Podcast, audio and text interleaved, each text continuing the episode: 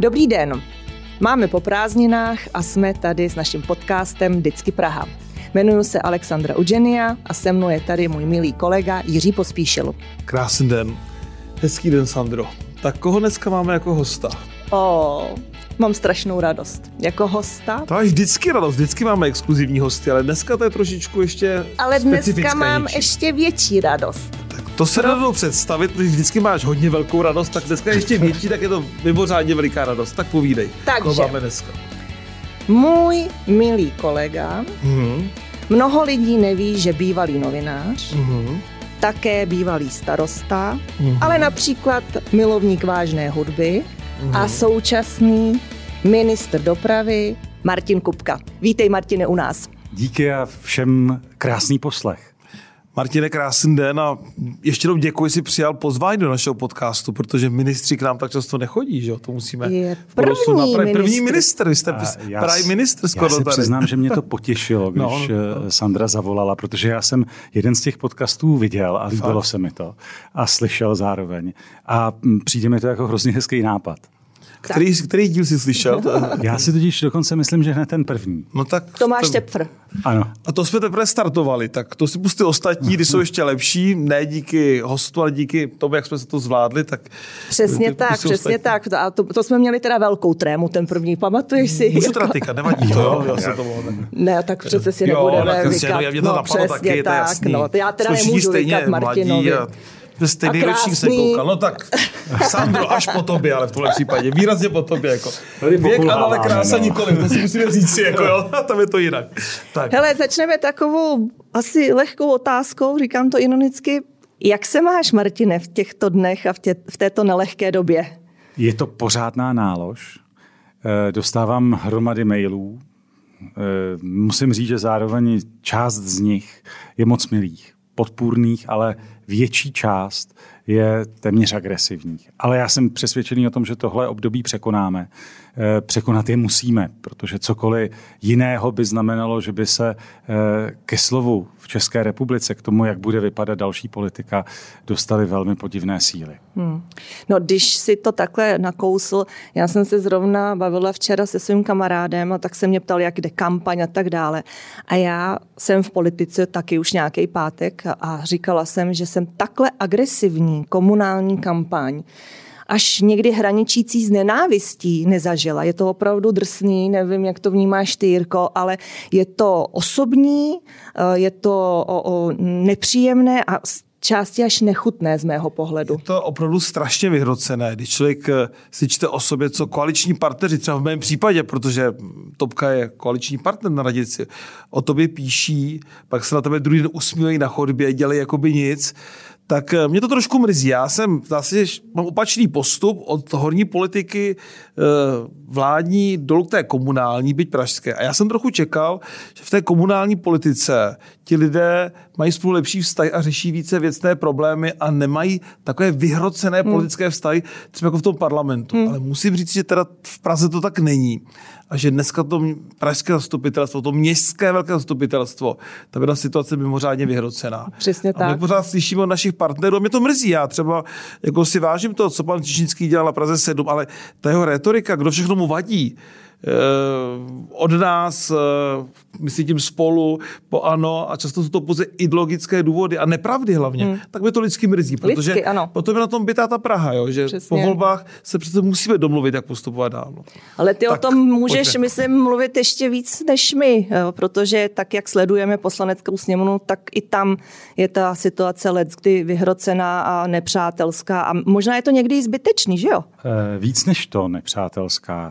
Zažíváme neuvěřitelné útoky, přesně tak jako na pražském zastupitelstvu plné nepravd, ale už čím dál tím víc vyhroceně osobní. Mm.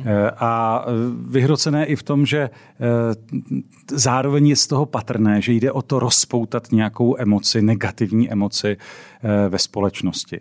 A ta současná nervozita je logicky živná půda. Mm. Toho se třeba prostřednictvím populistických výkřiků dočkat potlesku. A ta opozice to fakt předvádí ladí na plný plyn a neuvědomuje si, že tu jde o víc. Protože minimálně v případě hnutí ANO by tu přeci mělo být základní předsevzetí, že zůstaneme demokratickou zemí. A v okamžiku, kdy pro jeden politický bod je možné v zásadě vyhrotit cokoliv a útočit opakovaně, ale bez podkladu, neprávem hmm. na konkrétní kroky současné vlády, nikčemu to nevede. Hmm. Samozřejmě, že žádná vláda není ideální.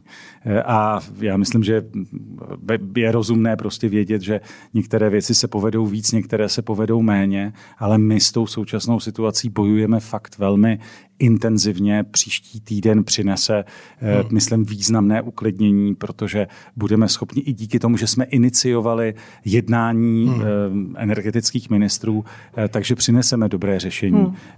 pro občany a pro podnikatele, protože bez toho by to opravdu mohlo pro ekonomiku znamenat hmm. vážný problém.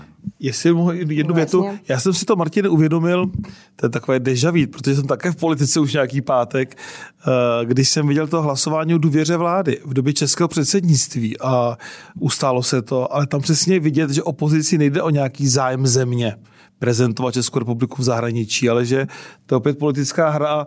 Tak trochu mě zamrazilo, protože jsem byl v té vládě, no měl jsem tu čest být ve vládě eh, Mirka Topolánka, vláda, která dělala první české předsednictví před třinácti lety a tu tehdy svedl Paroubek jako opozice. Jo.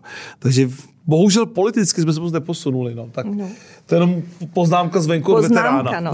A tak když jsme u toho, tak se zeptám, ty jsi mi řekl, když jsem se stala starostkou, tak jsme spolu mluvili a ty jsi říkal, užij si to, to bylo moje nejkrásnější politické období. Tak nemrzí tě trochu, že jsi odešel ze starostování a šel si takhle výš na ministerstvo a tak dále, když to je tak, jak to říkáš? Starostování má obrovské kouzlo. Když tam člověk některé věci připraví, dojedná a realizuje, tak jsou poměrně rychle vidět.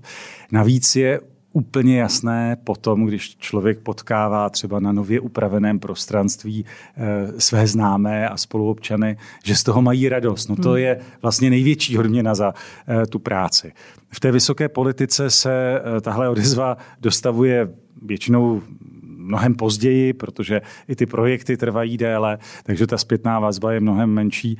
A samozřejmě, že teď řešíme vlastně nejzávažnější problémy. Já na druhou stranu nelituju toho, že jsem pozvání do vlády přijal.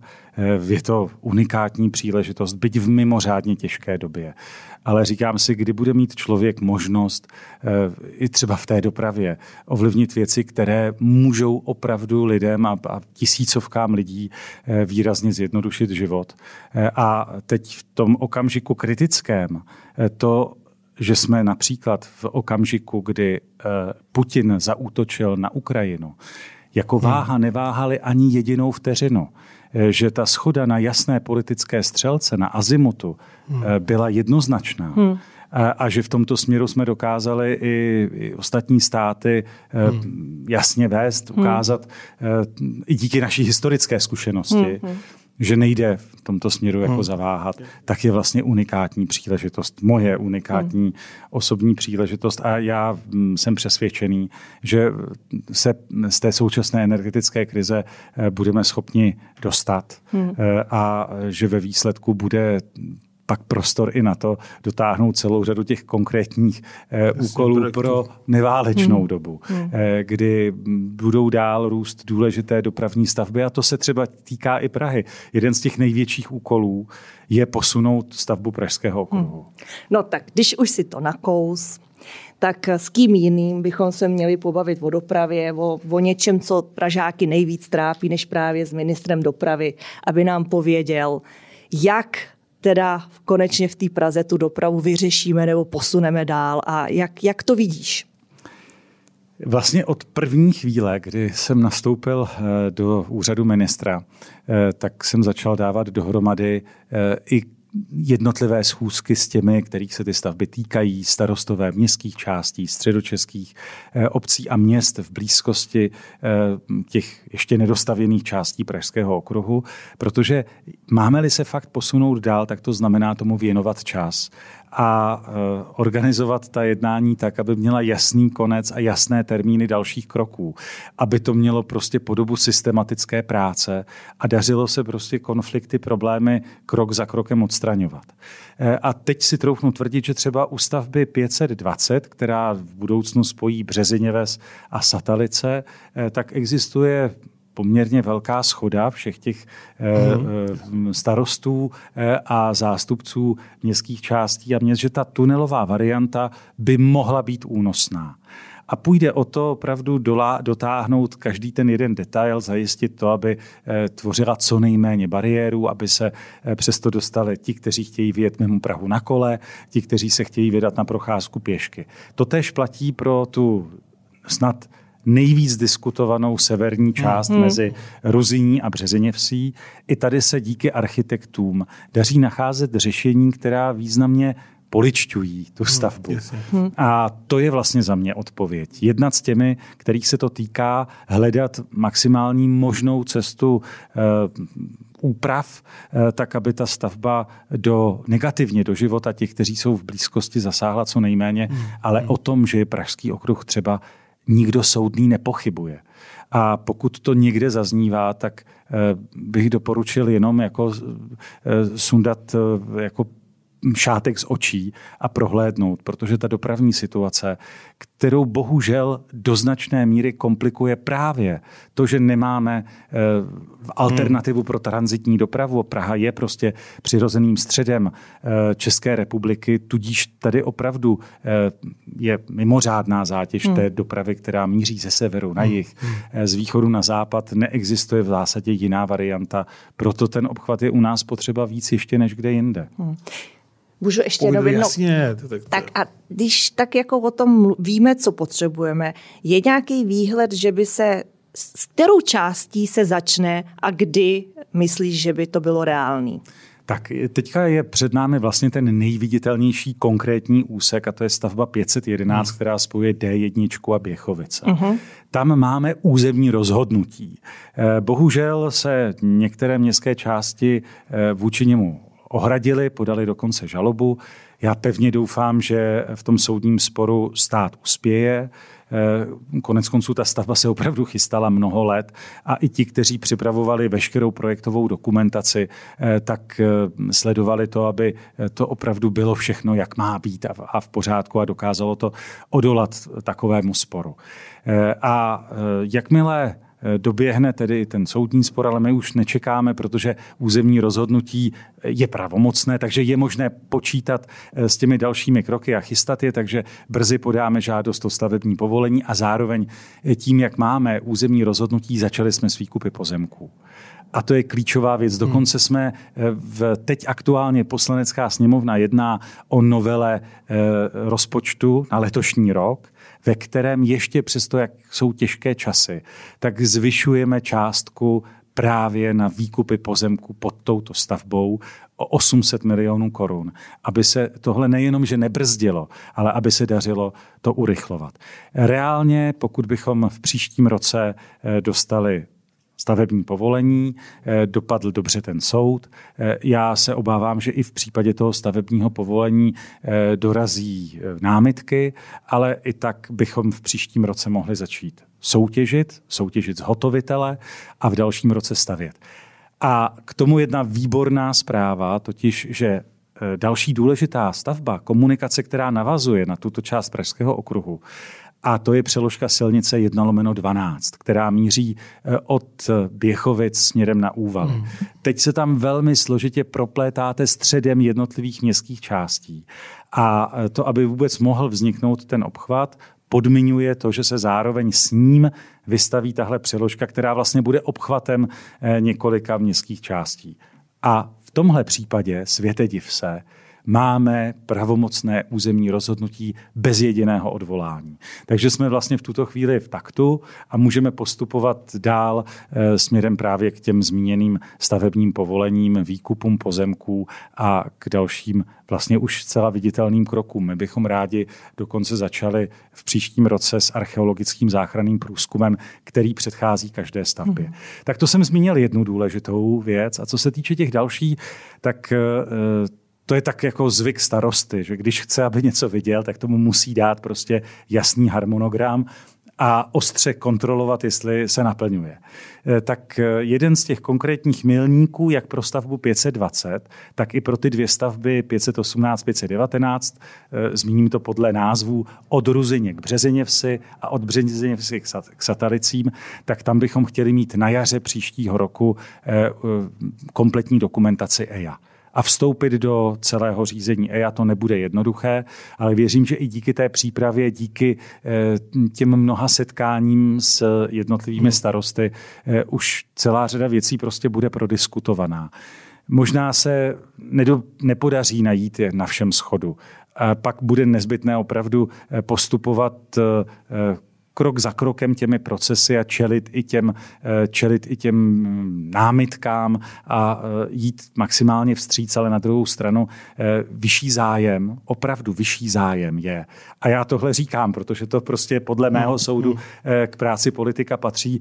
Praha a Česká republika ten Pražský okruh potřebuje, takže ten Pražský okruh musí být. Po těch letech hledání, hledání nejrůznějších kompromisů, nejrůznějších variant nezbývá, než udělat ten finální krok. Tak to je v této době, to kdy krásné, není moc dobrých opravdu, zpráv, no, no. Tak pro Pražany, ale nejenom pro ně, ale pro všechny lidi, kteří jezdí přes transit, ten tranzit přes tu Prahu, tak dobrá zpráva, že se to hýbe a že se to, že konečně je nějaký tady světlo na konci tunelu, jak se říká. Takže já pevně věřím, že i magistrát bude v, v budoucích letech nakloněn Pražskému okruhu a, a bude spolupracovat hmm. s ministerstvem dopravy mnohem víc, než tomu bylo teď. Mimochodem tu žalobu iniciovali z jedné městské části e, zastupitelky, které byly zvolené za Piráty, no, tak no. aby jsme jenom věděli, kdo tady nechce Pražský okruh. Takže tím te nechci tady tahat do politiky. jako Politika. A do pražské politiky, takhle. Ale opravdu děkujeme ti za tuhle tu zprávu pro Pražany. Co bude hrozně důležité, aby ta budoucí pražská reprezentace, kromě toho, že bude fakt odhodlaná to postavit, tomu dala nezbytnou práci. Hmm. Protože za těmi rozhodnutími jsou prostě jednání, hledání cest, to se vlastně nedá odestát, to není o heslech na billboardy. To je o tom, že se s těmi lidmi prostě musíte potkat a hledat nějaké východisko.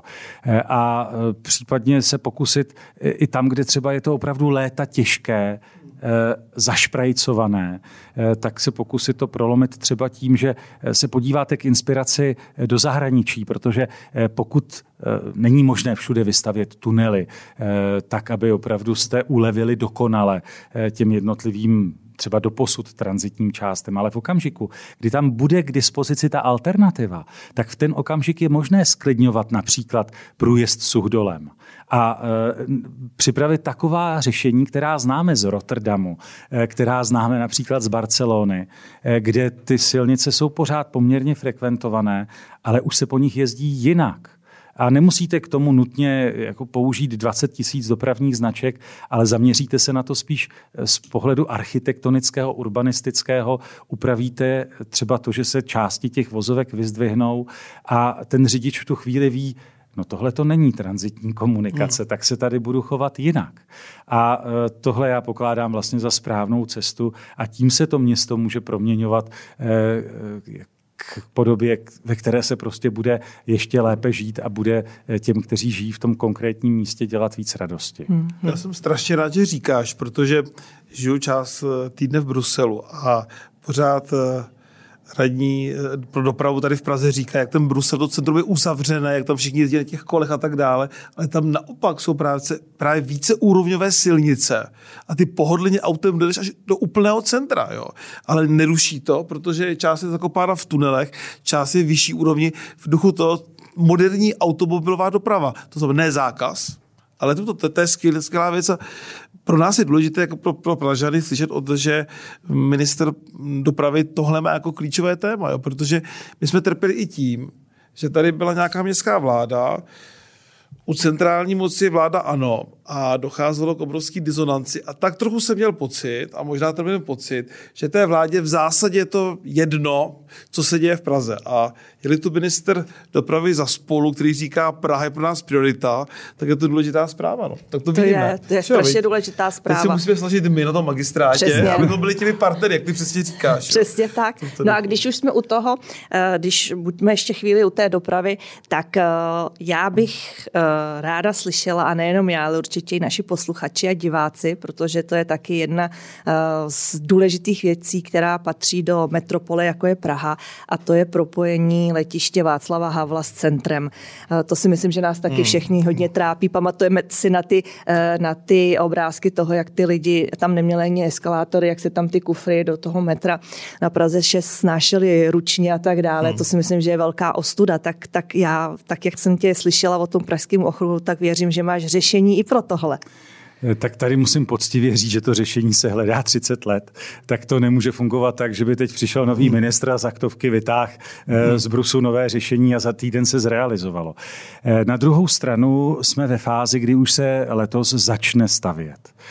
Na druhém konci, v Kladně v Ostrovci, ale zároveň pevně doufám, že příští rok už v Bubnech a že se postupně bude skládat celý ten had nového železničního spojení. A ještě k tomu přidám jednu věc, která mě vlastně trápí. Ono by totiž bylo hrozně důležité z hlediska přesně toho systematického pohledu na dopravu, hmm. aby bylo možné dostat se z jednotlivých sídel v České republice pohodlně vlakem až na to hlavní nádraž, až na to letiště. No jasně. A pro tohle spojení je ale důležitý ten uzel konkrétního hlavního nádraží. Hmm. My teď jsme ještě zadali jednu studii. Ještě chceme najít, jestli to jenom trochu půjde možnost, že by ve výsledku ta trať končila v úrovni podzemní pod hlavním nádražím, tak jak to známe z jiných metropolí, tak aby se opravdu tady mohlo přihodit to, že přijedete expresním vlakem na hlavní nádraží, na peron a výtahem sjedete na tu platformu, ze které vám za patnáct minut pojede pak vlak na letiště. Tohle by bylo moc dobře, kdyby se podařilo. Projektanti na tom teď pracují, prověřují možnosti, všechny možné, hmm. jak to udělat, aby se tahle vize naplnila. Byla by užitečná, protože pak by to opravdu znamenalo do budoucna i lepší propojení těch vysokorychlostních hmm. tratí, které do budoucna v České republice máme mít a já taky doufám, že budeme mít, hmm. protože to pak umožní nejenom pro cestování do zahraničí, ale samozřejmě pro všechny, kteří žijí v České republice, hmm. nejen hned třeba v Praze nebo v Brně, ale v Olomouci, v Ostravě, v Českých Budějovicích, v Mladé Boleslavi, aby se opravdu dostali rychleji tam, kam chtějí jet. Ať už za obchodním jednáním, do školy, nebo třeba i do nemocnice za lékařem. Tak tohle by se mělo naplnit a proto opravdu to jednoduché spojení je důležité. Já jsem přesvědčený totiž o tom, že když ta veřejná doprava těm lidem opravdu nabídne větší komfort, tak budou přirozeně volit tu cestu veřejnou dopravou. Jenom se podívejte na to, jak se změnilo cestování mezi Prahou, Olomoucí a Ostravou, když tam tedy přišla konkurence a když se zrychlily ty spoje. Aha. Teď pro modernizace některých úseků tam máme spoustu těžkostí, ale tehdy ta změna kvality služeb i rychlost cestování přivedli do vlaků spoustu lidí, kteří se do té doby trápili na dé jedna a dneska si řeknou, tak v tom vlaku je prostě možné udělat spoustu práce nebo si třeba jim odpočinout a nemyslet hned na to, jestli ten řidič, který jede před vámi, spí nebo nespí no, a co udělá v příští minutě a jestli náhodou nespůsobí nějaký problém. Tak já jsem toho názoru, že primárním úkolem státu, venkoncem ministra dopravy, je hledat řešení pro co nejpohodlnější dopravu jako alternativu, ale přirozenou, lepší alternativu individuální dopravě. Já jsem naprosto příkladem toho, že v, když do Ostravy nebo do Olomouce, tak zásadně vlakem, protože to sledávám za pohodlnější, rychlejší někdy, takže přesně tak, jak říkáš, a když jedu do nějakých jiných metropolí, tak se prvně dívám, jestli, jestli lze toho letiště jet přímo nějakou rychlodráhou, metrem, vlakem do toho centra, protože to zase shledávám za pohodlnější než taxíkem, kdy to bude určitě, určitě delší. Takže tohle já můžu, můžu jenom potvrdit z vlastní zkušenosti i jak jsem se já v uvozovkách řidič převychovala, že kam to jde vlakem, tak já ho opravdu strašně ráda použiju. A když se vrátím k tomu, když by to tak vyšlo, to znamená, kdybychom mohli opravdu ukončit to železniční nové spojení mezi centrem Prahy, letištěm a Kladnem na hlavním nádraží, dosáhneme i toho spojení mezi rychlíkovými vlaky, mezi vysokorychlostními vlaky a to taky může znamenat třeba snazší cestu až do Budapešti nebo do Berlína, protože ta cesta hmm. vlakem je prostě bez toho složitého odbavování na letišti. A pak je možné kombinovat mnohem snáz různá letecká spojení, využít třeba letiště v Drážďanech, využít berlínské letiště třeba pro to, když se potřebujete dostat dál za oceán a využijete v tu chvíli prostě pro sebe nejenom pohodlnější, ale i levnější hmm. dopravu. A pro samotnou Prahu to samozřejmě může znamenat výrazné zjednodušení cestování. Samotné spojení letiště Ruzyně totiž zároveň přinese mnohem lepší spojení pro ty, kteří dojíždí z Kladna do Prahy a těch je řádově několik tisíc každý den, tak na to je potřeba taky myslet v úvaze, jak moc Praha tuhle stavbu potřebuje. A ještě bohužel nejsme u konce. U některých částí, u některých etap jsme ve fázi územního rozhodování, někde už máme stavební povolení, máme i vysoutěženo, ale pořád nás na té trase čeká několik oříšků, jako je například zvládnutí E I pro ten dlouhý tunel, který nakonec se ukázal jako jedinou schůdnou variantou, byť bude velmi nákladná, mezi Dejvickou a Veleslavínem. Mm-hmm. A to také bude ukázka toho, jak bude schopná budoucí reprezentace Prahy spolupracovat s Ministerstvem dopravy, se Správou železnic a co nejrychleji to protáhnout všemi těmi složitými zatáčkami a zákrutami našeho povolování staveb. Hmm. No a pak chceme zapojit do stavby téhle trati i soukromý kapitál formou P P P, protože je jasné, že se všemi těmi plány, které má Česká republika na D třicet pět, na modernizaci dalších vlakových spojů, hmm. na vysokorychlostní trati, nám nezbývá, než prostě používat i nové finanční nástroje a ten projekt P P P, kdy můžete využít na začátku tu investici, která nepřichází z národních zdrojů, nemusíte v tu chvíli prohlubovat schodek, ale máte možnost ty peníze rozložit díky tomu vstupu soukromého kapitálu v čase, je prostě důležitá pomoc. No to je skvělý. A co ty, Jirko? Jezdíš vlakem? No, já vlakem moc nejezdím. Tak ale, já tě vemu. Počkej, ale já tě řeknu, víš, proč Pojedeme jezdím vlakem? Molu, já totiž mám, jak víš, psy, feny automobilistky. A moji psi milují jízdu autem, koukají z okna celou dobu. A teď přemýšlím, že by strašně rád vyzkoušel ten vlak, když jezdím na Moravu. Ale co s těma psama, jo? Ty budou protestovat, takže já musím ze svých psů automobilistek udělat milovnice vlaku. Tak. A nevím, je možné mít psa do vlaku? Já myslím, Ty, že... Pane ministře, já je myslím, to že pes ano. na vlaku? Samozřejmě. Samozřejmě. Samozřejmě. Tak vidíš, ale to samozřejmě, že musí mít košík, možná to pro ně nebude vždycky úplně. To jsou malí, to nejsou žádný. Kousavý jsou, pozor na to. Ale, tak ale, já vemu i tebe, i, i tvé psy vlakem někam, výborně, abyste se svezli. Tak to je výborné, to, to, to je velká nabídka, ale je fakt, že velmi sleduju a děkuji, že o tom mluvíte. V mé generaci, střední generaci, kolik lidí před několika lety ještě opravdu jezdilo Morava, Praha, když to tak to řeknu, autem. A jak se fakt mění výrazně chování lidí. Mm. Jo? Přesně v duchu toho, co to popisujete oba dva. Takže to je skvělý. Mění. A já jsem no. taky strašně ráda, že i uh, mladá generace přistupuje k tomu vlaku jako k dopravnímu prostředku, který je normální, který je jeden z, že si může vybrat. Moje dcera přesně jela do Berlína, jeli vlakem. Mm. Já jsem třeba i za to ráda, protože už jsou osmnáctiletí sice, ale jsem si jistější jako matka, když si sednou do vlaku, Jasně. než přesně, když si sednou za volant. Takže i ta, ta mladá generace to má jako jedna z alternativ, kterou má naprosto na stejně jako letadlo, jako mm. auto, což mm. je skvělá zpráva. A co pozorujeme při pohledu na to, jak formovat novou mobilitu nebo jak formovat dobrá nová města, moderní veřejné prostory, tak vlastně bez ideologie se zaměřit na to, aby tam opravdu každý měl, co je mu nejbližší. Prostě hmm. spo- tvořit to město tak, aby poskytovalo různé možnosti volby. Pro toho, kdo potřebuje jet autem a zůstává prostě pořád jednoduchou skutečností, že pro mnoho lidí neexistuje jiná varianta. Třeba protože to nemohu umožňuje jiné jako jejich povolání. Řemeslník, který poveze no, například jako svoje nástroje, tak to těžko vyřeší jinak. To moc jinak nejde. A někdo zase bude raději volit cestu pěšky, někdo na kole a to nové moderní město by mu v tomhleto mělo prostě dát tu příležitost. Mně se strašně líbí, že hovoříš o nabídce možnosti a ne o restrikci. Jo. To je ten náš spolí na radnici s mými kolegy, koaliční partnery, to je pořád o nějakých úvahách. Zakázat auta do centra, zakázat toto, toto, to omezit, ale přece je mnohem lepší občanovi nabídnout něco, co je pro ně atraktivnější typu, tady máš lepší vlakové spojení v té obecné rovině, než zákazy. Jo.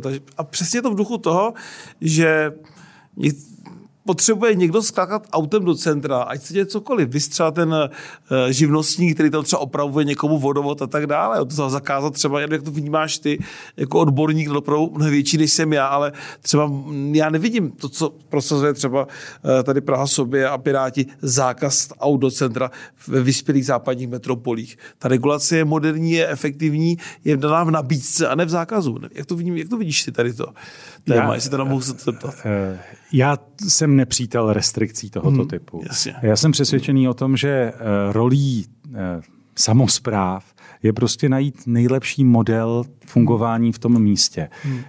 Zajímavou cestou se vydala Barcelona, vytvořila takové velké bloky, kde upravila dopravní vztahy. Hmm. Ale upravila je na základě toho, že ti lidé v místě tohle tak chtěli opravdu vytvořit. Mm-hmm. Domluvili se na tom a nechávají tam prostor vozidlům. Barcelona je unikátní v tom, že právě té podúrovňové dopravy je velmi mnoho a pak se může dostávat mnohem víc dalších příležitostí do těch současných prostor ulic. Hmm. Ale podmínkou je zvládnout tu dopravu tak, aby opravdu nevytvářela špunty, nevytvářela bariéry, ale formovala se tak, že je zároveň nezbytnou cestou pro ty, kteří jdou do práce, ale zároveň tam, kde to je možné, tak se uvolňuje více prostoru pro normální život. Mm-hmm. No a teď mi teď já trošku tak odbočím, ještě se vrátím k tomu okruhu, což a chtěla jsem se zeptat na to, ty jsi dokonce byl i na nějakém zastupitelstvu a objel si ty starosty těch menších městských částí. Můžu se tě zeptat, jak máš na to všechno čas? Vidějí tě vůbec doma? Děti, no, to, manželka? To je odvrácená. Už jdeme pomalu k lifestyle, nebo ještě ne? Už jdeme ten krásný no, přechod teda od no, zastupitelstva k lifestyle. Co manželka a děti?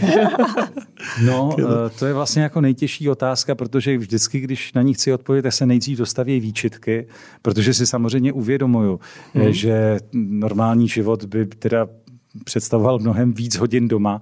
Teď je to třeba tak pohnuté, že v ráno odjíždím sedm a vracím se před půlnocí nebo i po půlnoci. A to všech sedm dní v tom týdnu, že zbyde maximálně nějaké odpoledne. A to samozřejmě není fajn. No, o to víc si vážíme, že jsi si na nás udělal čas, protože já přesně vím, jak, jak jste teď strašně vytížení všichni. Ostatně moje kolegyně Jana Černochová, která je mi nablízko z, z, z Prahy dvě, tak vím, a já jsem s ní neustále v kontaktu, tak přesně proto vím, že dokolika zasedá vláda, kdy tohle, kdy tamto. A musím říct, že teda klobouk dolů, to pracovní vytížení, který máte vy teď, ještě ke všemu předsedání Evropské unii, tak to je, to je opravdu něco obdivuhodného z mého pohledu. Takže uh, děkuji za to, že to vůbec vydržíte ve zdraví. My Jak jsi na tom z, my, ze zdravím? My na dopravě říkáme, že to je pořádná jízda. Jo, tak, tak to, je, to je správný. No a když jsme u toho, jak jsi říkal, takže rodina, děti trpí, koničky. Ty, já jsem ti viděla, že jezdíš taky na kole, to jo, běháš. To, kdy, kdy, kdy, to... kdy, kdy běháš teď? Běháš vůbec? Teď, teď jsem už podle mě jako dobře měsíc nikam neběžel. Teda, když zrovna neběžím na nějaké jednání. Ale že bych jako vyběh jenom tak jako po obci, což mám rád, na to mi poslední dobou čas nezbyl. Stejně tak, jako úplně mě nezbyl čas na výpravu na kole. Ale hmm. aspoň trochu si najdu čas na to, abych třeba, když už jako člověk přijede takhle pozdě, tak si otevřel nějakou knížku, aspoň si tam pár stránek jsem si myslela, vinku, vína taky a knížku a tak krásný. To taky k té knížce, viď? To taky, já mám rád víno. Tak to já... Pořád pro dospělý, tady můžeš alkoholu mluvit pozitivně, pozor, jako tady prohibice tady není. Když přijedu takhle večer, tak už se mnou nemá kdo pít. Což je nebezpečná live zase máš, no, to má tu výhodu, jako pozor, jako, stranu, jo. Ale pak se ráno těžko vstává. Tak, tak, jo, jo, jo, těžko vstává. A řekni mi, když se, počkej, počkej, ještě se zeptám, když jsme u té knížky, co Martin Kupka nejraději čte? No, já, to je teda taky trochu úchylka. Já mám jako hrozně rád poezii. Mm.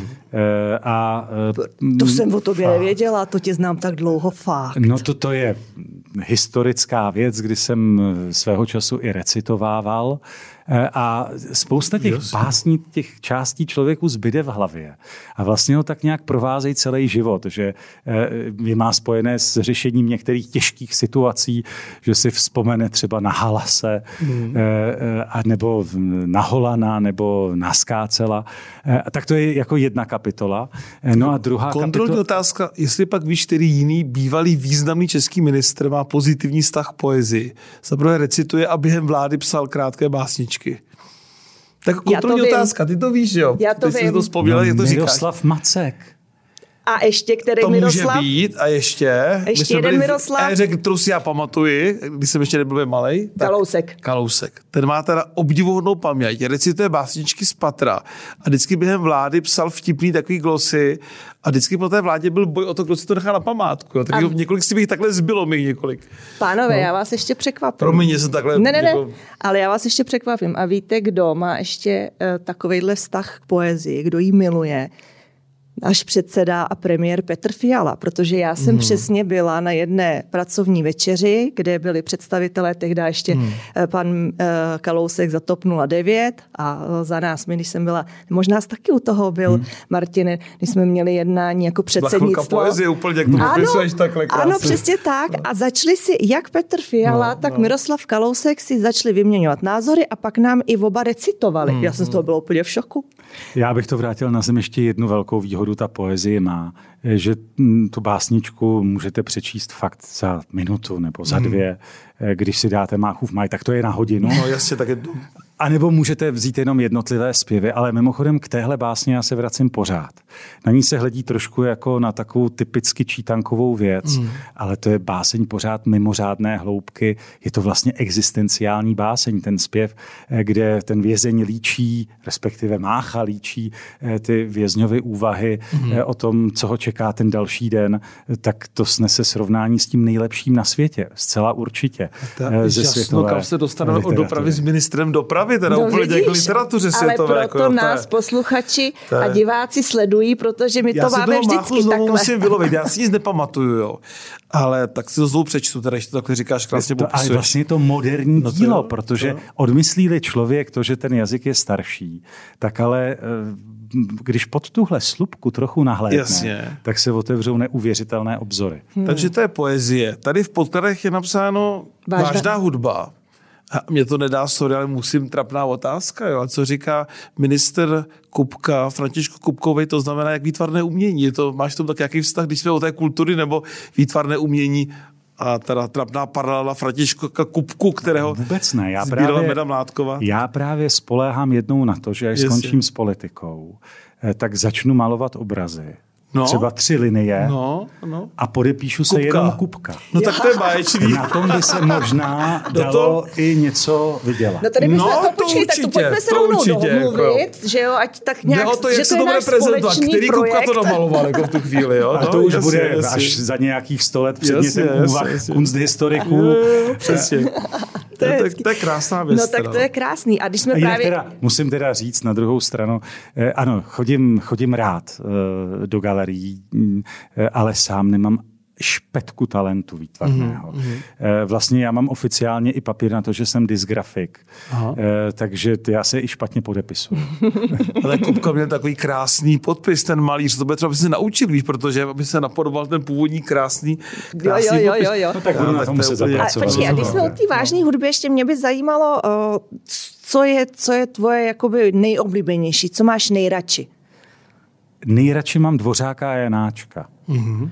A musím říct, že jako když bych pak šel dál jako ke svým oblíbeným autorům, tak Prokofjev, Stravinský, Šostakovič. Mm-hmm. E, nevím, jestli to je slovanskou krví, stravinského hudba je vlastně poměrně jako komplikovaná, stejně jako Šostakovičova, ale to jsou, to jsou mí oblíbení autoři. A pak samozřejmě tak Beethoven, Bach, ale, ale vlastně v tom objevování nebo v tom, jako co může správně křísnout nebo cinknout na dně sklenky, jak píše Skácel, hmm.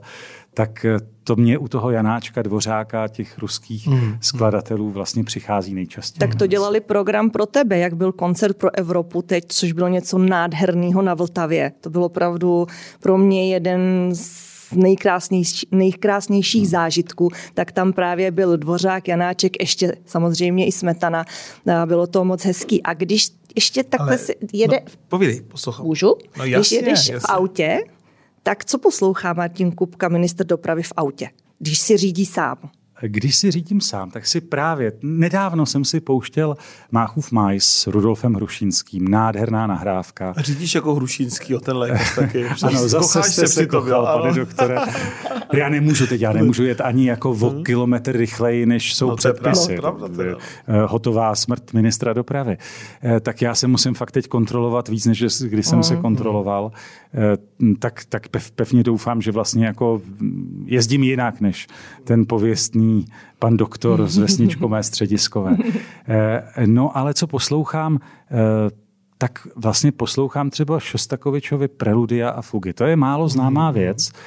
Krásná nahrávka s klavíristou Keithem Jarrettem a vlastně se to jako blíží, tyto variace na Bachovo téma vlastně a je v tom moderní zvuk a už trochu náznaky jazzu. Tak, tak tohle třeba poslouchám moc rád. Hmm. To je úžasné, ale jako víš co, tak v Čechách je tradice, že minister dopravy občas je superministr, řídí dva rezorty. A po dnešku já vidím, že by Martin Kupka zvládl klidně i ministerstvo kultury. Kdyby náhodou no, se museli rezorty spojit. Takhle to zazní a, a zítra mě Martin Baxa nepozdraví. Domnění, že jsme tady já něco to, já to reakci jasně říct, že minister jako... dopravy nemá jo, žádnou ambici vzít si jakékoliv jiné ministerstvo jo. na starost. Říkáš, stačí ti tohle, ale jak jsme slyšeli, máš tam hodně práce, takže a takže tě to vytížím.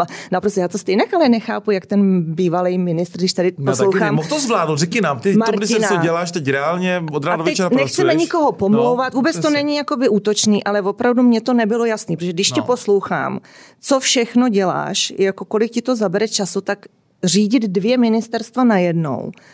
Když to není jako spojený do jednoho, aby to byl opravdu jeden ministr jednoho pod jednu, pod jednu, pod jednou střechou, jak se říká, to já vůbec nechápu, jak to může někdo zvládnout. Já si totiž myslím, že v případě ministerstva dopravy jsou věci, které se vlastně nedají odestát, které se mm. nedají delegovat. Mm. A to je třeba právě to jednání o tom, jak najít shodu se starosty městských částí a města obcí. Tohle totiž znamená jasně vyjádřit vůli i té vlády, i toho ministra se všemi argumenty, že tu stavbu je potřeba udělat. A tohle prostě vyžaduje ten čas. To znamená s těmi lidmi mluvit a vysvětlovat jim a taky je přesvědčit o tom, nejenom, že tu jsou argumenty, ale že je tu opravdu i vůle a odhodlání to udělat. A že tomu samozřejmě odpovídá to, co jsem zmiňoval na začátku, otevřené obzory, otevřené oči pro problémy, které se musí na té cestě vyřešit. Ale bez tohohle to taky, ne, bez tohohle to hmm. taky nejde. No a to taky zabere hodně času. To je, to je jasné. No. Tak, protože... Tak otázky na závěr, perličky. Tak otázky, já si myslím, že perl jsme tady měli a docela. Jo, a já jsem překvapená. Myslím, že tu Líbeznici a... trošku prodala, kde pan minister byl leta úspěšným starostou. To je, je, je krásný. Je, pro mě, je, já jsem strašně ráda, že jsem se dozvěděla nějaké nové věci, ale je pro mě strašně smutné, protože my jsme s Martinem čtyři roky seděli v předsednictvu O D S a já jsem některé věci vůbec nevěděla, třeba o té poezii a tak. To není, to opravdu, my musíme, no. Martine, někdy na víno. Protože v ty Sami, politice, aby to všechno povyprávěl. V politice je takový formol a řeší se tolik vážných věcí, tak, že si nedovedu představit, že bychom najednou jako na předsednictvu začali recitovat Máchův máj. Ne, ale víš, co je dobře, že lidé vidí, že i ministr je člověk. Oni to lidé nevěří občas, tak posluchači vidíte, pan ne, minister Kupka, renesanční teď, osobnost. Já teď už chápu, proč Martin opravdu působí tak klidným dojmem, hmm. dojmem toho, ne dojmem, ono to tak je, rád ty věci vysvětluje v klidu, bez jakýchkoliv konfliktů. Tohle recituješ trošku, když to tak krásně mluvíš. Tiskový mluvčí byl, no, jasně, novinář jasně. byl, teď no. má rád poezii, to všechno do sebe zapadá, takže Martine, klobouk dolů, já ti držím strašně moc palce ve tvé politické kariéře a jak říkáš, až přestaneš, tak začni malovat, možná ti to půjde. Já mám teď jako základní ambice, aby doprava byla jedna báseň. No to, to je krásné, to je krásné na závěr. To... Jaký lepší my jsme rádi, závěr, že Praha je tam prioritou u tebe v tom programu. To je důležitá věc. Přesně tak. tak. A ještě jednou ti strašně moc děkujeme, že jsi dorazil, že jsi si udělal čas na nás, na Pražany a na náš podcast Dycky Praha. A držíme ti moc palcem. Ale i na ostatní posluchače, tak i na ostatní posluchače, ne na Pražany. Ano, no, no, samozřejmě, no, samozřejmě. No, ne, ne, dobře jsi jo, doplnil. Jo, no, tak...